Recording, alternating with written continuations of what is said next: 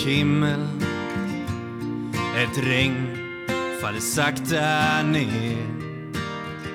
Det får mig att minnas en stad, en stad jag lekte i som barn. Grågrå människor i svarta, så svarta kläder. Men jag minns sorglösa dagar, ett vackert minne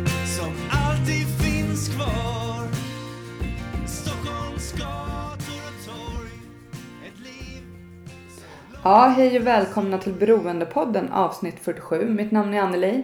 Välkommen till er som lyssnar för första gången och välkommen tillbaka till er andra. Eh, jag vill börja med att tacka alla som sprider podden eh, på sociala medier, Instagram och Facebook. Eh, det betyder jättemycket, verkligen. Fortsätt med det. Och som sagt, ni kan följa mig på Facebook och Instagram.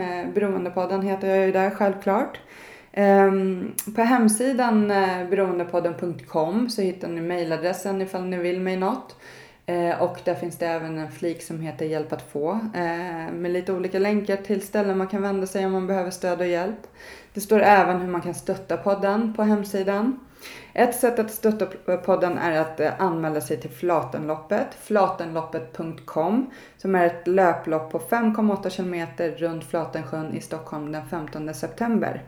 Och vi springer för att bryta tystnaden kring beroende, missbruk, medberoende och psykisk ohälsa.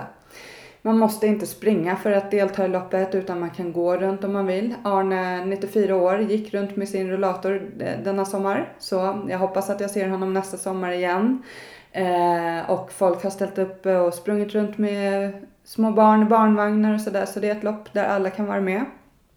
Musiken ni hör i början av varje avsnitt och i slutet är Erik Bring eh, som eh, spelar och sjunger. Eh, han finns även på Spotify och eh, denna sommar så körde han live på Flatenloppet och det var eh, han är grym helt enkelt. Eh, fantastisk människa. Han har även varit med i podden. Om ni kollar tillbaka på lite tidigare avsnitt så hittar ni honom där. Eh, där jag gjorde en intervju med honom. Ehm, ja, nu börjar det närma sig jul här eh, och jag hoppas att alla får en fantastisk jul och eh, inför julen Lucia och sådär. Och de som inte har uppmärksammat kampanjen Vit jul kan göra det tycker jag om ni stöttar den kampanjen och eh, det är ju jag. Det blir min tionde nyktra och vita jul i år. Fantastiskt så. Jag är enormt tacksam för det. Verkligen. Eh, men nu ska jag släppa in dagens gäst.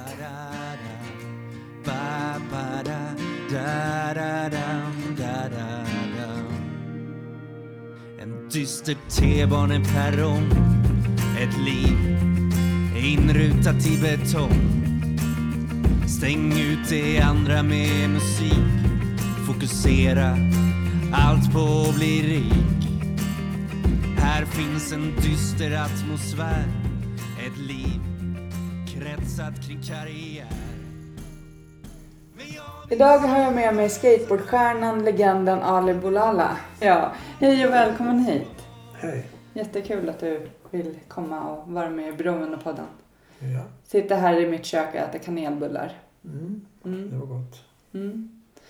Och du lever som tillfrisknande beroende sedan eh, i somras, fyra år. Ja, Ja. 25 juli. Ja. Och jag och lyssnarna är jättenyfikna på att få höra din historia. Så vill du börja och berätta vart kommer du ifrån? Vart är du uppvuxen? Eh, Vasastan. Jag är född på Sabbatsbergs sjukhus som ligger typ precis vid Vasaparken. Mm. Fast eh, vi bodde, tror jag, i Bromma Mm. då. Men det kommer inte jag riktigt ihåg. Men jag kommer ihåg att vi bodde i Vasastan i alla fall. Och där gick jag i skolan, jag och min lillebror. Gustav Vasaskolan. Som låg på Karlbergsvägen. Och eh, här inne omkring där brysade mig väldigt mycket. Och ja, Du har hållit på med skateboard hela livet nästan. ja jag, jag och min lillebror började åka samtidigt. Hur gamla var ni då? Tio år ungefär. Mm. Och sen, ja, var det inte mycket annat vi gjorde. Åkte omkring på våra skateboards i Vasastan. Mm. Dag ut och dag in. Sen... Eh, ja. Var ni, hur var det hemma? Eh, För många som, som eh, är beroende människor har ju en uppväxt med beroende i närheten. I familj och släkt och så här. Har det varit lugnt och städat? Ja, absolut. Det var inga, inga sådana konstigheter, substanser eller någonting. Mm. Vi hade det jättebra. Mm. Absolut. Inga, nej, inget drama så hemma när vi var små. Ingen alkoholism eller beroende i hemmet. Ingen rökte cigg, inte ens. Ja. Så att nej, Mm. det kan, kan man inte skylla på. Att det Mm. var på grund av någon dålig uppväxt. Eller så kan man skylla på det också och säga att jag var jättebortskämd och kunde göra precis som jag ville och därför började jag. Eller jag vet inte. Mm.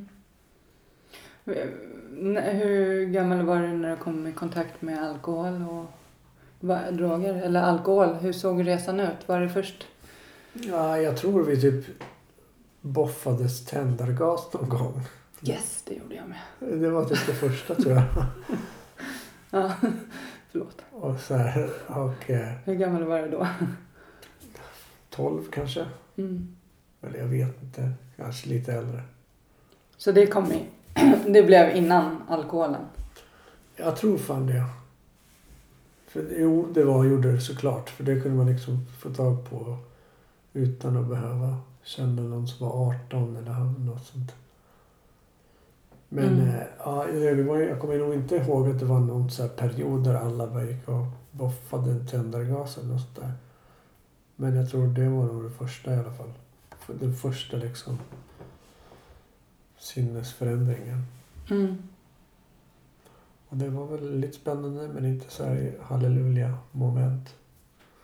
Och sen var det någon som kände någon som kunde köpa alkohol från Systembolaget. Och eh, någon hade gått in och hämtat en sån katalog. Jag vet inte om det finns det längre men och där kollade vi på listan och bara japp, det billigaste California White. Som fortfarande är det billigaste.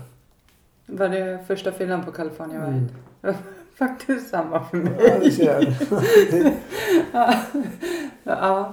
Jag kommer ihåg att det var så jävla äckligt. Och eh, bara tvinga i mig drack det bara, bara för, att, för att känna fyllan liksom. Men eh, och också inte så här halleluja moment. Någon ängel som grät på min tunga. Eller vad folk säger. Mm. Alltså det var kul ett litet tag. Sen var det hemskt. Jag spydde bara massa på McDonalds pommes frites. Kommer jag ihåg. Och sen var det typ över. Sen var det inte så mycket mer. Det var, det var inte så här jättespännande. Men jag kommer ihåg att vi sprang omkring i Vasparken och tyckte det var lite kul ett tag. Sen skulle vi gå hem. Och eh, så gick vi hem och min bror var mycket fullare än vad jag var, kommer jag ihåg. Eller så var det för att jag hade spydde liksom och nyktrade till. Men sen när vi kom hem så, så då spydde han och torskade för min mamma och bara nej, han drack alkohol. Och jag spelade med och bara hur fan kunde han göra så? Han Mm. är ju fan dum i huvudet. Men eh, jag vet inte om hon visste att jag också hade gjort det. Allt säkert. Men, men jag mörkade i alla fall. Sen eh, vet jag fan alltså vad, vad som hände efter det. Det var inte så här att jag började göra det hela tiden. Men det var inte någon jätte märklig eller liksom det var inte så värsta upplevelsen då i alla fall tyckte jag. Hur gamla var ni då? I, det var i högstadiet? Kanske högstadiet. Mm. Gamla man då? 15 kanske? 14, 15 eller Ja, 13. 13? Det fick jag. Vet Ja. inte. Nej, men det var säkert högstadiet. Ja. Och eh, ja, jag vet inte riktigt efter det alltså. Jag åkte ju skateboard som sagt. Så började hänga med de som åkte skateboard och de som var lite äldre. De drack folköl hela tiden och typ rökte hasch. Så jag gjorde väl det någon gång. Men... eh, ja, Hur var det då? Första gången du rökte? Kände du att du... Alltså nu är jag inte helt hundra om det var första gången. Men jag kommer ihåg en gång som var en av de första som jag bara låg på toaletten i typ fem timmar. Mm. Och bara, det här är fan det hemskaste Mm. någonsin. Liksom Nästan som, som första fyllan. Bara, oh, jättekul, sen bara spy. Men det här var alltså tortyr. Fem timmar bara, och bara, kan inte det här bara snälla gå över? Mm. Typ försöka spy och det händer liksom ingenting. För det är inte som alkohol att man kan bara spy och sen liksom, hjälper det. Mm. Utan nej, det var hemskt. Och det kändes som en evighet. Men ändå så... Ja, det var ju inte så här, nu ska jag aldrig mer göra det. Utan då tänkte jag väl bara, ja men kanske nästa gång blir det väl okej. Men eh, ja, det är den första som jag kommer ihåg i alla fall. Som var, och det var hemskt. Eh, Sen jag vet fan inte alltså hur lång tid det kan ha gått emellan. Men något stadie kom ju där jag bara gjorde det varje dag. Helt plötsligt liksom utan ens märkt att det var det som hände. Och rökte varje dag eller? Ja, alltså jag tror... Jag åkte till USA en gång just först när jag var 16. Mm. Och där rökte de gräs. Jättestarkt gräs. Jämt. Mm. Alla som jag var på rökte som, som typ att dricka te liksom. Och så gjorde jag väl det också helt plötsligt varje dag. Som en, direkt när man vaknade på morgonen och bara... Jag kommer inte ihåg att, att det var som första gången liksom. Då hade jag väl vant mig redan på något sätt. Och inte fick det där hemska jävla dödskänslan. Eh, ja. Men, men du funderade inte eh, med tanke på om du rökte varje dag att du, du kanske hade problematik? Eller hade problem med? Nej, aldrig då i alla fall. Inte ens, jag har haft astma typ sedan jag var sju år gammal. Inte heller tän- tänkte jag så här, åh jag kanske inte borde dra i mig rök när jag har astma. Men jag rökte inte cigaretter. Jag rökte aldrig cigaretter. Jag kommer ihåg att min lillebror började röka cigg. Och jag gjorde inte det. Och inte snus och ingenting.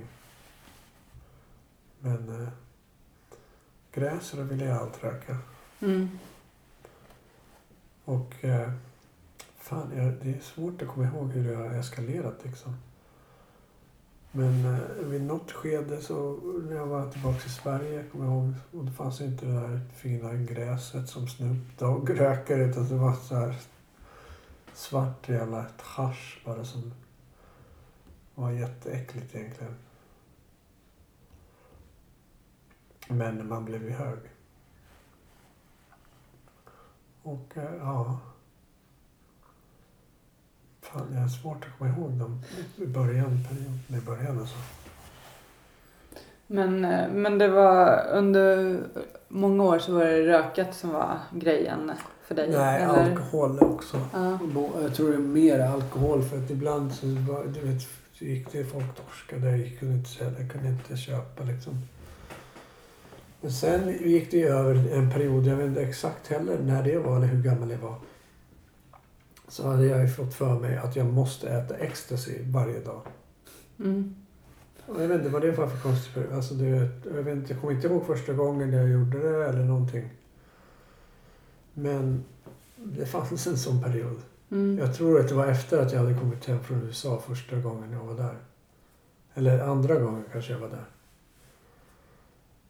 För att jag var i USA en gång mm, ganska länge. Och då drack varje dag och käkade typ smärtstillande och rökte gräs.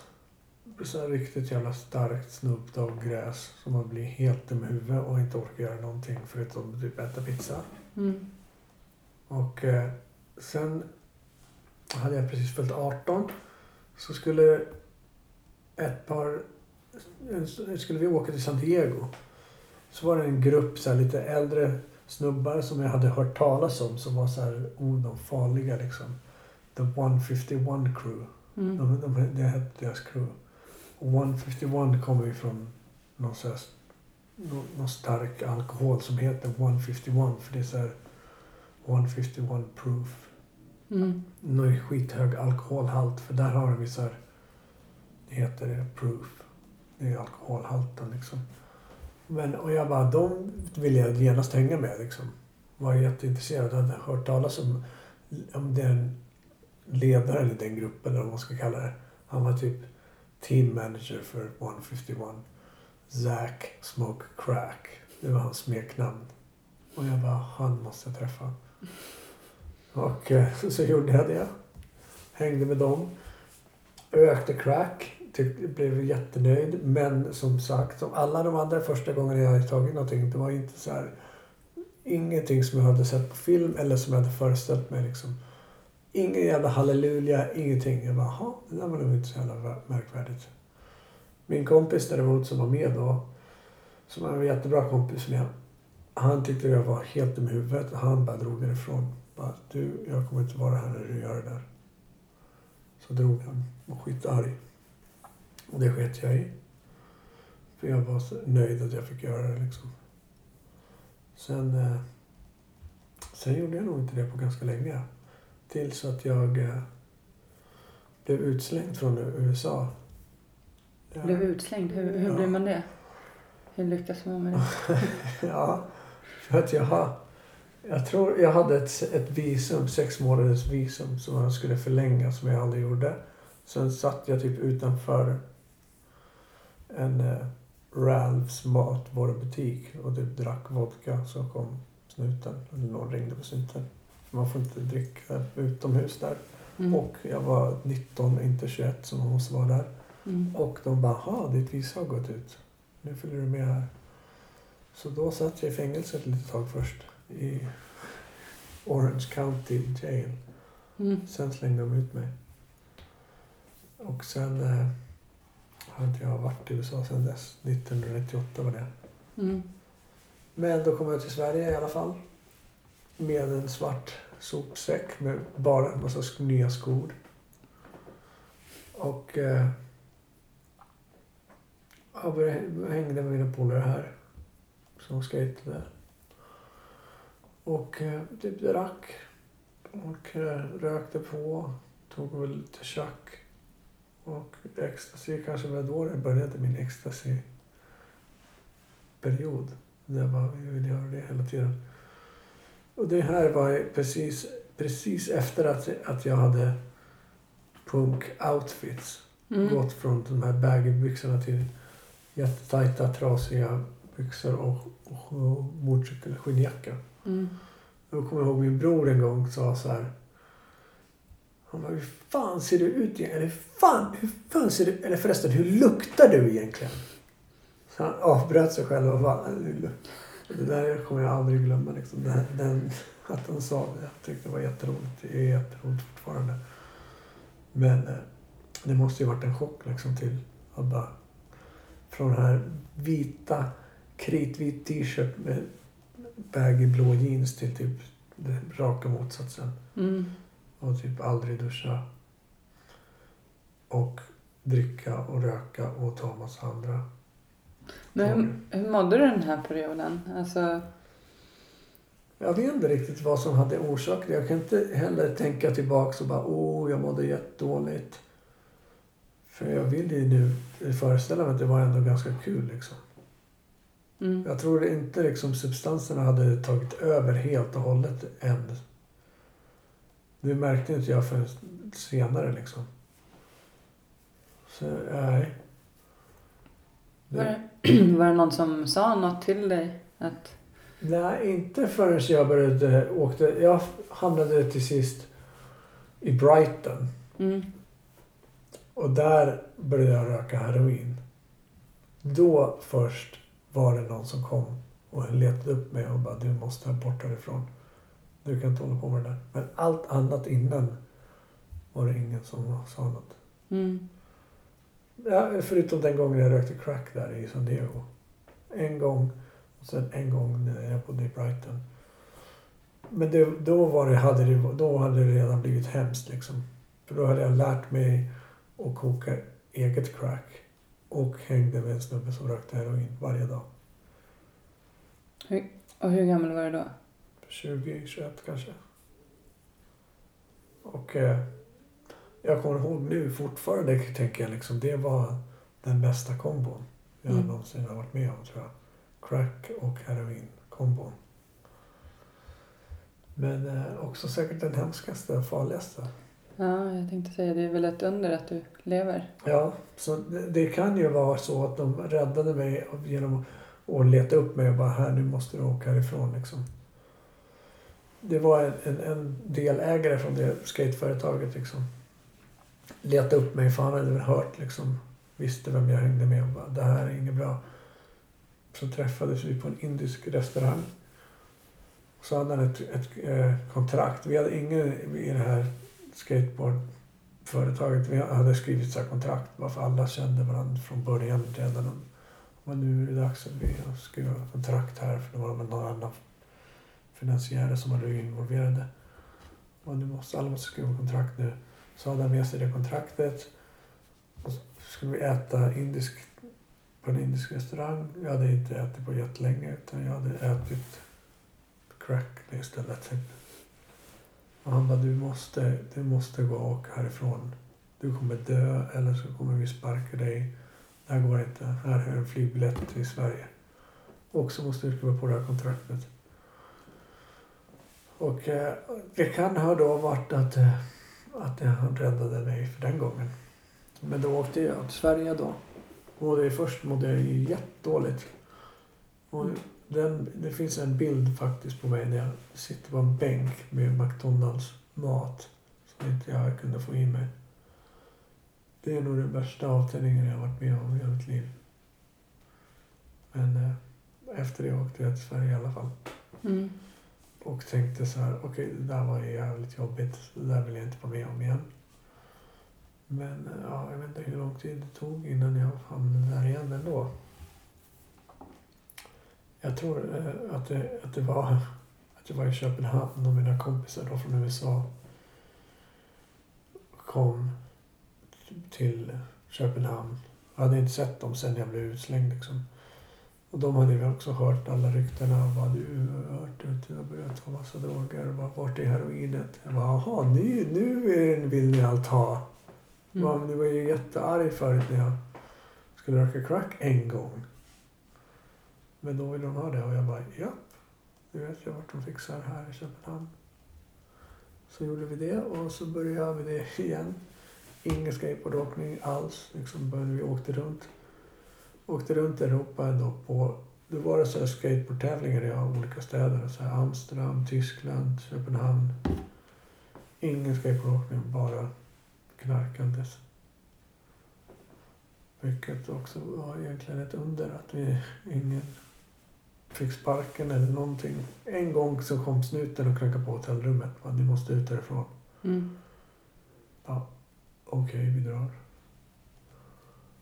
Men, ja, jag vet inte vad jag skulle ha haft säga med den storyn. Men eh, sen, hur fan slutade den då? Resan. De åkte väl tillbaks till USA. Och eh, jag skulle börja filma för en, en av de här filmerna. Skatefilmer, flippfilm.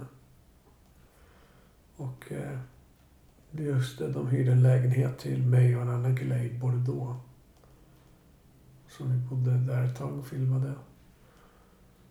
Men vi drack fan varje dag fortfarande. Och rökte på. Jag har ingen aning hur lång tid det här egentligen pågick. och Så. Och jag är inte helt hundra på hela, liksom vad som kommer efter och innan. Men eh, ja, jag kan inte riktigt säga att jag tyckte när det var hemskt att det var hemskt. Förutom den där första avtinningen. Det kan jag kolla på den här bilden fortfarande. Bara, och det där var riktigt, riktigt hemskt. Så vill jag aldrig mer känna igen. tänkte jag då, så tänker jag så fortfarande. Men ändå så gjorde jag det igen och kände så igen flera gånger. Men, eh, ja. Vad hände sen då? Det hände, du var med om någonting 2007. Ja, Spolar jag för, för, fram för snabbt nu? nej egentligen inte alls. Men För det är, är bara samma sak. Jag bara Mm. fram och tillbaka liksom. Och bara, åh, ibland. Men under hela den här perioden då. Så kan jag inte minnas att jag haft någon helt spiknykter från allting period. Mm. Någonsin. Men sen i alla fall 2007 Australien. Vad fan var det jag gjorde där egentligen? Jag var tillsammans med en tjej där i alla fall. Och eh, hade väl varit där ett tag. Vi åkte väl dit för skateboardåkning. Det var väl en stor tävling där. Sen eh, på fyllan så åkte jag runt kvarteret på min motorcykel. Krockade. Och eh, min kompis som satt bak eh, överlevde inte krocken. Men eh, jag gjorde nästan inte det. Och efter det så kommer jag ihåg att jag tänkte okej okej shit, jag borde lägga av. Jag borde lägga av tänkte jag liksom. Inte så här, nu lägger jag av. Men eh, eh det gjorde jag inte. Men du fick eh, sitta? Ja, sen fick jag sitta inne i två år på grund av den Mm. olyckan. Och då tänkte jag också samma grej. Bara, yes, det här är som rehab. Det Mm. var det ju absolut inte heller. I fängelse går det att få tag på droger. Ja, allt finns. Det är ju väldigt dyrt, absolut. Men det finns allt. Alla som är där inne är inne på grund av någonting som har med det att göra. Mestadels liksom. Eh, så det funkade inte heller. Eller funkade inte som att jag bara... Men jag hade föreställt mig faktiskt att det skulle hjälpa. Men det gjorde inte det. Och inte heller sen när jag kom ut så blev jag utslängd därifrån. Efter mina två år. Och eh, landade här i Sverige den 16 mars 2010. Snö var det då. Mm. Vilket jag tyckte var konstigt. Men jag hade inte sett snö på skitlänge. Och eh, det här brukar jag säga på min grej. Jag var fri från fängelset men jag var inte fri från drogerna. Mm. Och mitt egna fängelse i mitt huvud liksom. Eh, men eh, min tjej då från Australien och flög också till Sverige då.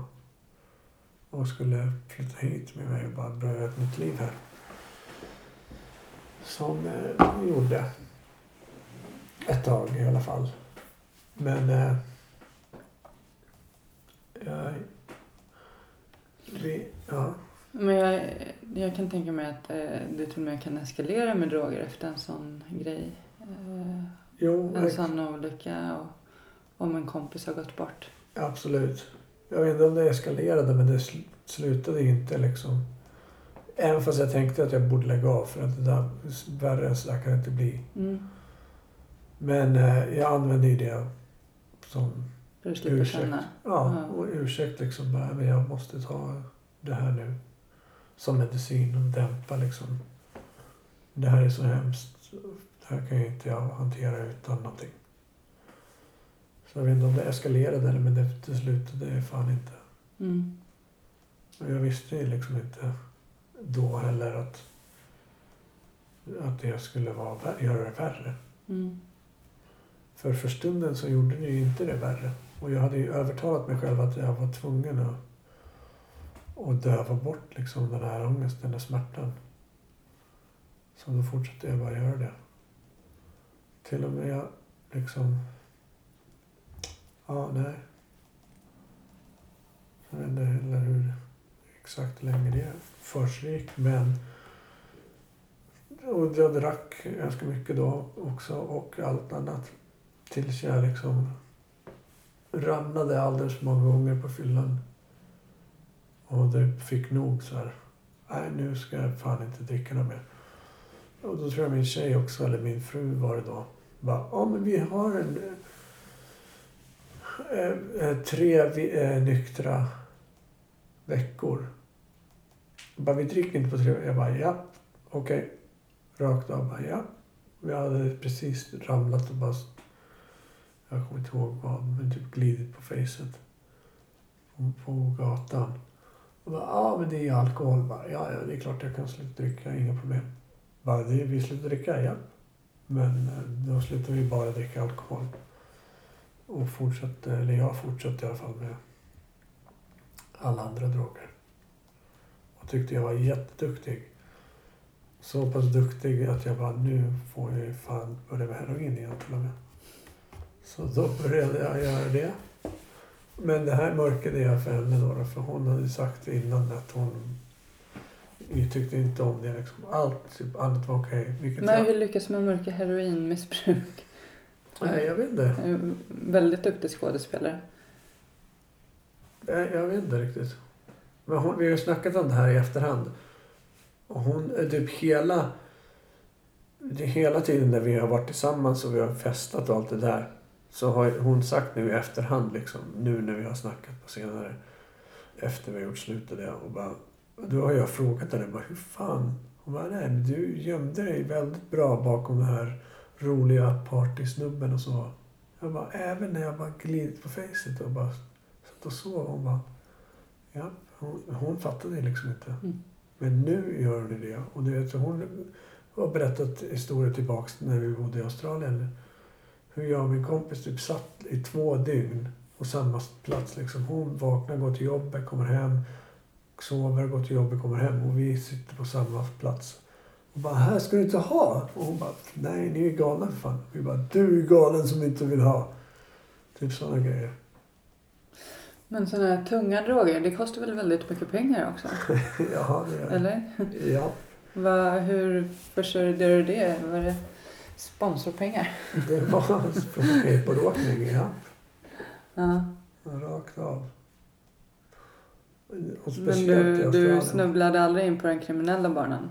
Som många gör när Men man... det, ja, det är ju kriminellt att köpa och ta Ja. droger. Men Sant. ja, jag begådde ingen brott för att ha Nej. bra med droger. Nej. För det är ju annars något som de flesta behöver börja med för att kunna...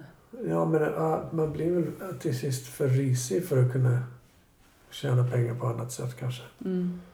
Men eh, ja, det är också ett under hur kunde jag kunde åka skateboard när jag var så jävla risig. Alltså inte jämt. Det gick inte att och liksom ta heroin och åka skateboard. Det var väl då det märktes också. Bara, aha, okej nu, nu måste vi skicka Hanna till Sverige till exempel. Men eh, ja. Det har gått åt en del pengar kan man ju säga. Mm. Men som jag tänkte då, som jag också tänker lite nu. Och nu kan jag ju tänka, okej men jag var sjuk. Jag visste liksom inte vad jag höll på med. Eller så kan jag också tänka bara, jag visste visst vad jag höll på med. Jag ville ju göra det där. Jag gjorde det med flit. Det var ingen som tvingade mig. Jag bara, nu ska du ta droger. Kosta vad det kostar.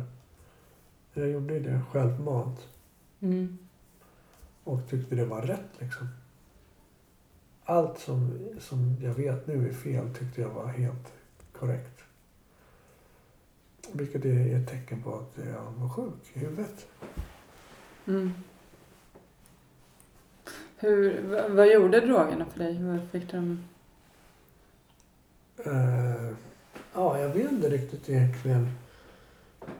Det var en jävla rutin. Jag gillade liksom att hacka upp stenar, koka upp så det Mm. blir en sten. Hela processen liksom, och ritualer runt det. Eller om man rökte det liksom. Själva den snickra i ordning en liten jävla tratt en folie. Hela all, men allt bara. Men sen själva effekten var ju också nice. Men eh, jag vet fan inte. Det var hela, hela allt, allt som rörde sig. Förutom väntandes på, på nytt. Det, Mm. det var det absolut värsta. Man fick jämt vänta lite för länge. Jämt. Och det spelar ingen roll vem eller hur mycket pengar man har. Du får jämt vänta liksom. Till och med en gång när jag skulle... Jag vaknade och bara Åh, blod i sängen. Hade väl ramlat. Så bara... Nej, vart är allt mitt knark? Okej, vart är mina piller? Nej, okej. Jag går till bolaget. Jag har ingen aning om vad klockan är såklart. Nej, det är stängt. Så vi väntade där också. Mm. Men sen öppnade det klockan nio eller vad fan det var. Och då köpte jag en vodka, vodka Explorer och halsade in mig och bara okej nu är det lugnt. Det här, ja, det här var ju då på slutetappen här av, av mitt användande. Men att då tyckte jag ju fortfarande, hade inte jag liksom bara okej det här är illa nu. Och bolaget hade ens öppnat och jag skulle gå in och köpa vodka Explorer. Det, jag kunde liksom inte tänka helt att det var fel. Jag ville bara ha min medicin som jag tyckte att det var. Ja. Hur, men eh, sen nådde du ju en botten till slut. ja, det var också intressant för att jag trodde aldrig att det skulle hända mig. Mm. Aldrig. Jag kunde liksom inte föreställa mig. Och när folk, som mina kompisar i USA, de hade ju slutat för länge sedan. Liksom. De hade varit grina i tio år. Och sen när jag träffade dem, eh, vad fan kan det ha varit? Fem år sedan kanske. Och så frågade de mig om det. Jag bara, "Ha, du är inte nykter. Jag bara, nej, absolut inte nykter. Jag bara, "Nej, jag är nykter i tio år. Det var det bästa som kunde ha hänt mig. Jag bara, ha, ha, ha. Skrattade, bara, ni är fan dumma i huvudet. Och, då sa han bara, nej du är inte redo än bara. Jag fattade inte vad jag menade tills nu. Bara, aha, jag var inte redo. Men eh, jag tror då någon sa bara, ah, men du har inte nått din botten. Jag bara, "Pff, vad fan är det för något? Det finns inte liksom. Jag trodde verkligen inte, alltså, jag, jag bara, det här det kommer ju vara likadant hela tiden trodde jag. Mm. Att vad är det som ska förändras liksom? Ja, en jämn, stabil, påtänd fylla ska jag ha resten av livet. Det var min plan. Mm. Exakt de, de orden. Jämn och stabil. Som jag aldrig riktigt blev, men jag hade föreställt mig liksom. Att jag skulle kunna upprätthålla så. Men eh, det var inte riktigt någonting heller som hände. Som, som bara, åh nej. Eh, att, eh, det, för allt det hemska hade redan hänt och kompisar hade dött. Och han som jag började röka hårs med i Brighton hade gått bort såklart. Jag åkte till Vietnam och bara överdos, dog. Mm. Jag kommer ihåg det också. Men det, här var, det var också ganska länge sedan. Men när det hände, Jag var aldrig rädd för att dö när du rökte? Och... nej. Ja, nej, det är också skumt att jag. Nej, det fanns ju liksom inte så här, åh nej, det här är kanske farligt. Utan jag visste väl att det var farligt, men jag sket väl i det helt enkelt. Men sen när han dog. eh, Jag kan inte säga att jag bara blev förvånad, men jag var jätteledsen och jättearg. Men ändå så bara direkt ut och köpa knark. Direkt. Bara nu behöver jag det mer än någonsin tänkte jag. Så att, ja. Det var ju inte...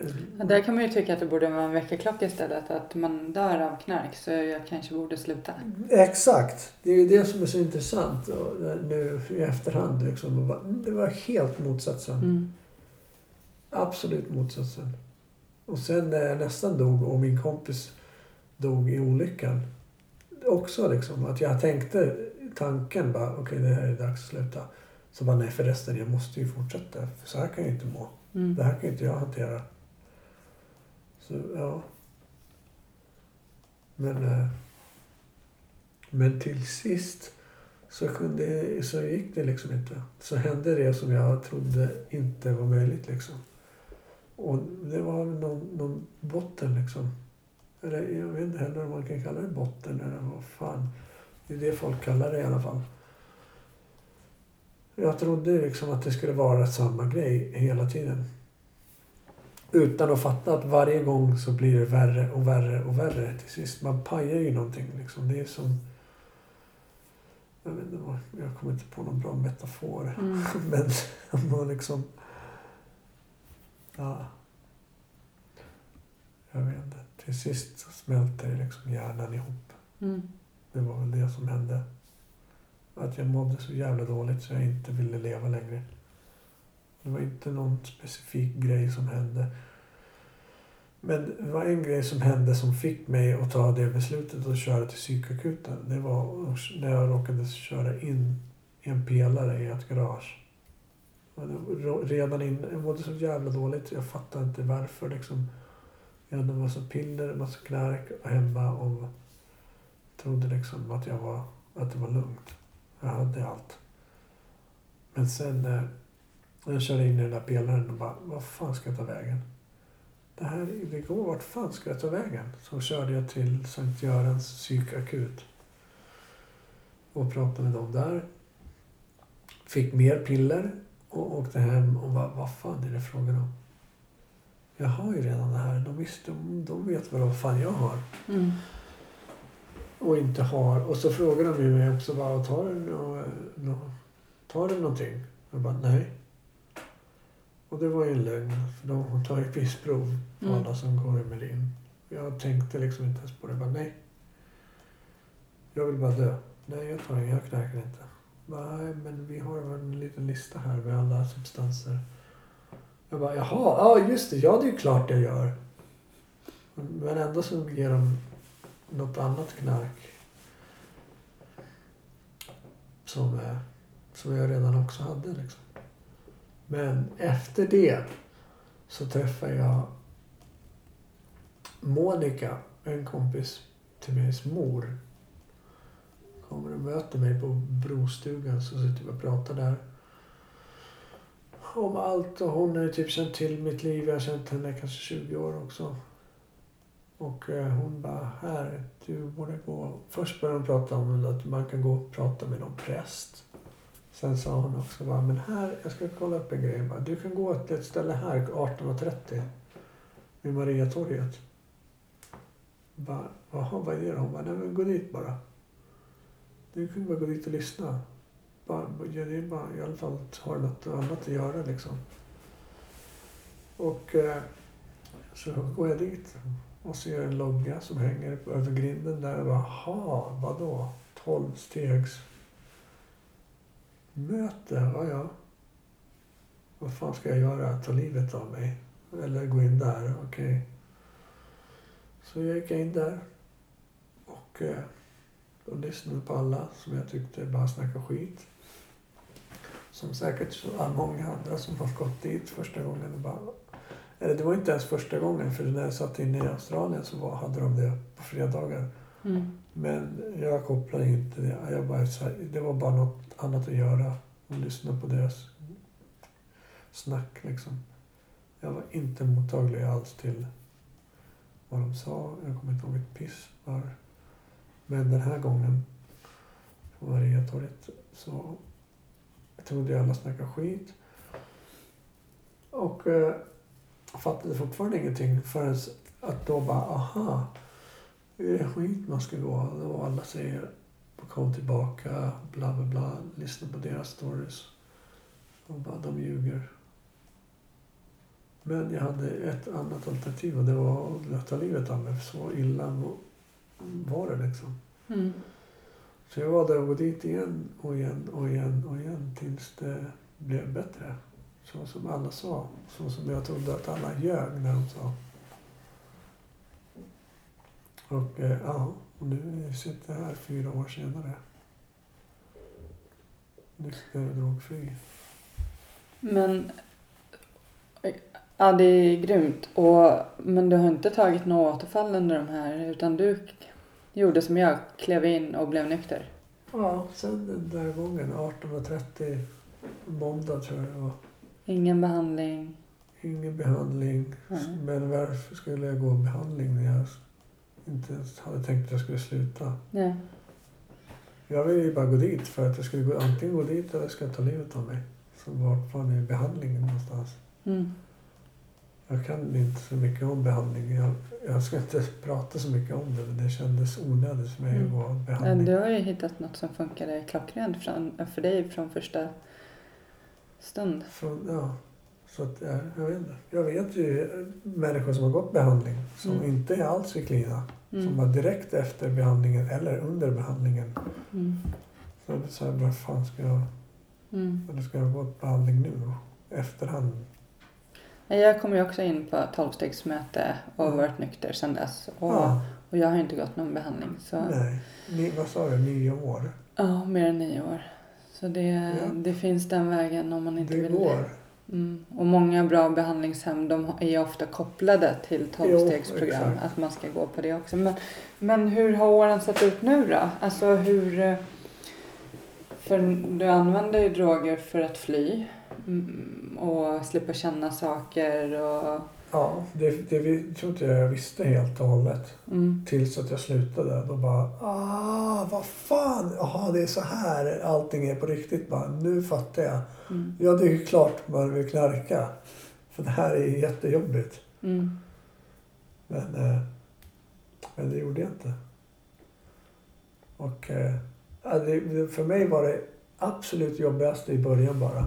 mm, Sen, sen har det inte riktigt varit så jävla jobbigt. När jag har lärt mig alla de här grejerna under tiden liksom på de här mötena speciellt. Och, eh, och ja, liksom, ja, om hur allt i livet händer. Bara den grejen var så här. Ja, jag kan inte göra det. Så länge jag inte kan någonting åt det så. Men det är det är väldigt bekvämt att bara ha någon substans. Absolut. mm, Men det är inte nödvändigt. Jag trodde det var det förut. Men nu vet jag att det inte är det. mm, Och så som alla sa, det går över. Jag trodde liksom att de var ljög. Men mm, så gör det det. Och eh, om man kollar, tänker tillbaks till när jag liksom oavbrutet var påverkad av någonting. Så hjälpte inte det egentligen alls. Utan det var ju det som gjorde sen att jag mådde riktigt dåligt och inte ville leva längre. Så det var absolut inte lösningen. Men att, att jag trodde det var ju en perfekt ursäkt för att fortsätta. mm. Ja. Har du några verktyg idag som du använder dig av som du så direkt kommer på? Eller hur ser en dag ut för dig? Har du några bra tips? Förutom att gå till ett tolvstegsmöte. ja, jag vet fan inte riktigt. Hur mycket, hur ofta går du på möten? Ja, nu har jag haft en period där jag har gått jättelite. Mm. Men typ var igår eller förrgår. Men innan det var det jättelänge sedan. Och till er som lyssnar på podden så om man undrar var det- vart man kan hitta tolvstegsmöten så kan man gå in på beroendepodden.com så finns det en flik som heter Hjälp att få där det finns länkar till olika ställen man kan vända sig till. Så hittar man det där om man känner att man behöver hjälp. Ja, men eh, det är ju helt fantastiskt att eh, med din historia och sen bara en dag. Ja, det, det, det är konstigt att det blev så. Nu känns det riktigt jävla konst, avlägset liksom att jag höll på sådär. Som min tjej som är med nu har ju aldrig någonsin sett mig i det stadiet. Mm. Hon kan ju inte ens föreställa sig. Mm. Och det, jag, och där lever ju kvar i mig och jag skämtar och knark och du vet och sådär jämt. Och hon bara... Oh, alltså, det ser fel ut när du håller på sådär. Du, du träffade henne i nykterheten? Ja. ja okej. Och det, det är så här... Jag har ingen aning. Hon är liksom ingen beroende människa som Nej, dig. Så. nej, och hon kan dricka ett glas vin Mm. och tycker att det är jättegott. Och lä- äh, så här, hon kan äta ett chips. Ett chip, ett linschips dessutom som det finns nu för tiden. För vi människor har det så pass bra så att vi har chips med, som är gjort av lins. Med sour cream onion smak. En sån. Mm. Och så här, Så nöjd sen. Ja, i alla fall liksom en halvtimme kanske sen bara en till. Vilket jag tycker är helt sjukt. Mm. Alltså jag tror inte man behöver inte ens vara beroende av knark för att tycka att det är galet. Mm. Ja men det är ju någonting som vi beroende människor har gemens, eh, gemensamt. Att du har din huvuddrog, jag har min huvuddrog men vi är ju inte speciellt lagom i någonting. Nej, alltså, exakt. Så här, eh, är det ett eh, bullfat så äter vi alla bullar. Ja, eller är det exakt. liksom... Ja, nu fanns det bara tre. Ja. jag hade ätit några innan du kom. Ja, men det, är men det är det som jag har i alla fall kommit underfund med, med mig själv. Att det, det, jag kan inte utskilja liksom grejer. Mm. Och där, var, där kan jag ju säga också, det var ju liksom skateboardåkning var för mig bara All in. Ja, nu gör jag inte jag något annat. Nu, jag, jag, jag tycker om det här lite grann. Och då gör och bara, aha, men det här var jätteroligt. Åh, nu vill jag inte göra något annat. Nu vill jag bara göra det här hela tiden. Så, så det spelar ingen roll. Och det är ingen substans heller. Och jag kan inte tänka liksom att, åh, men det är endorfiner eller vad fan det nu vad som händer när man springer och allt det där. Det, det tänker inte jag på. Mm. Att det händer något så. Jag bara Mm. ser bara att det här, jag vill bara göra det här. Mm. Om det hade varit någonting som...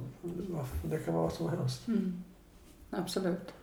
Men om man kan styra det till någonting som inte är livsfarligt så kan det vara jättebra. Mm. Som vad gör du nu för tiden? Springer? Mm. Swimrun.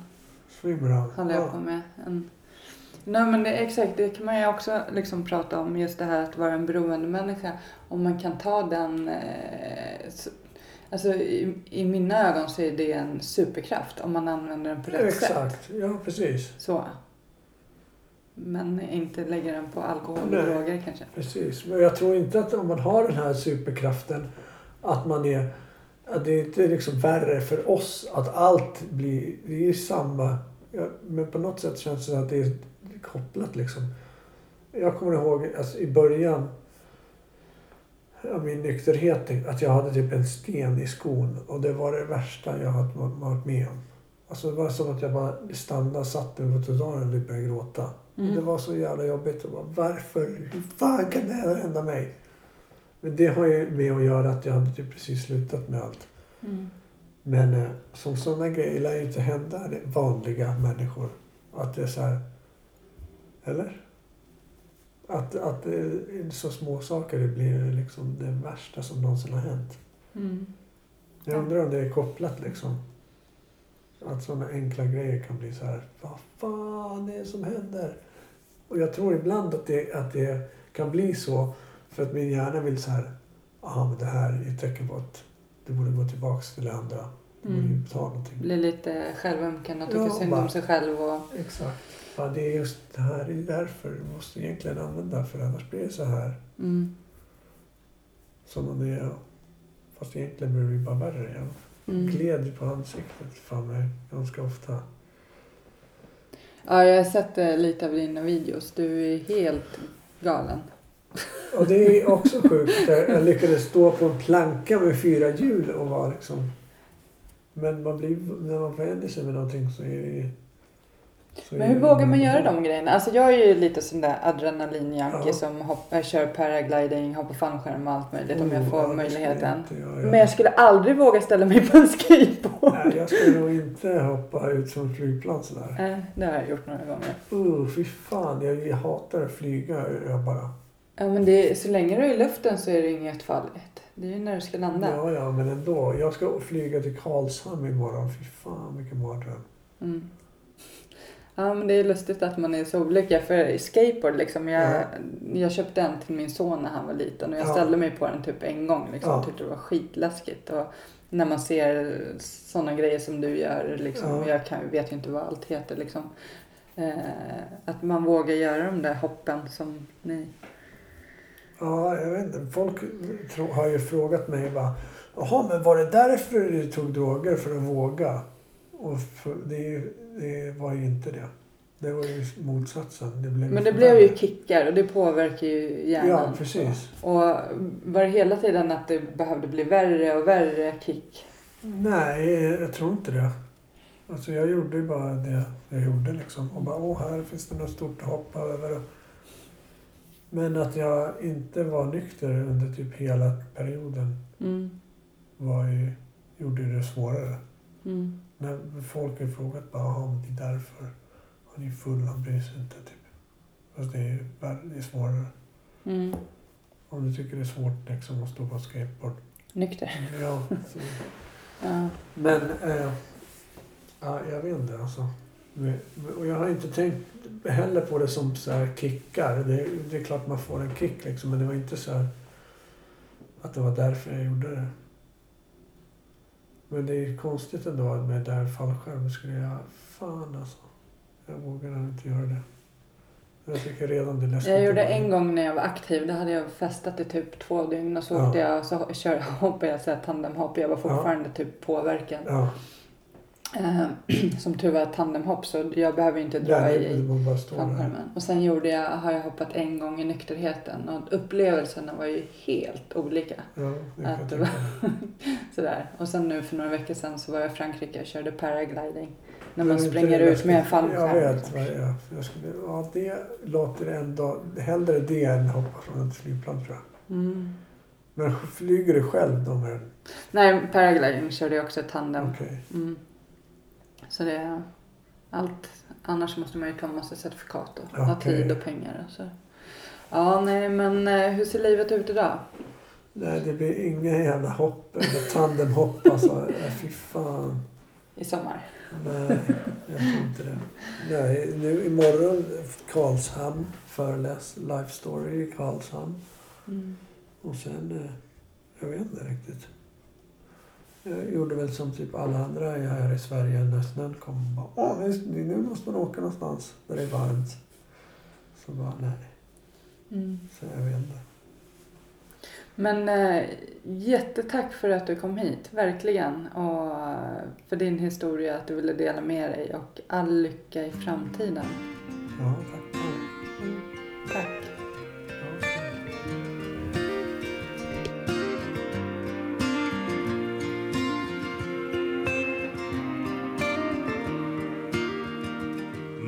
Himmel. Ett regn faller sakta ner.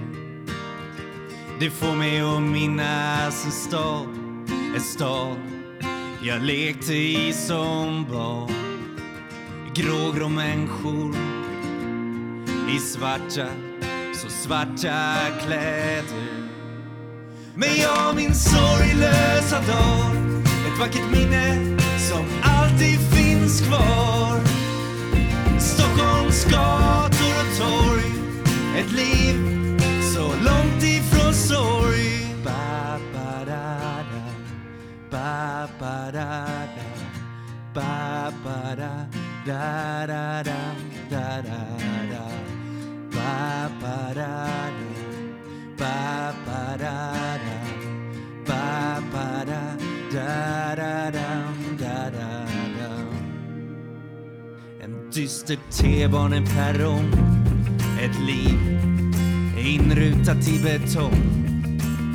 Stäng ut det andra med musik. Fokusera allt på att bli rik. Här finns en dyster atmosfär. Ett liv kretsat kring karriär. Men jag min sorglösa dag. Ett vackert minne som alltid finns kvar Stockholms gator och torg Ett liv så långt ifrån sorg ba, ba, da, da. Ba, ba, da, da. Ba, ba, da, da, da, da, da, da, da. Ba, ba, da, da. Ba, ba, da, da. Ba, ba, da, da, da, da,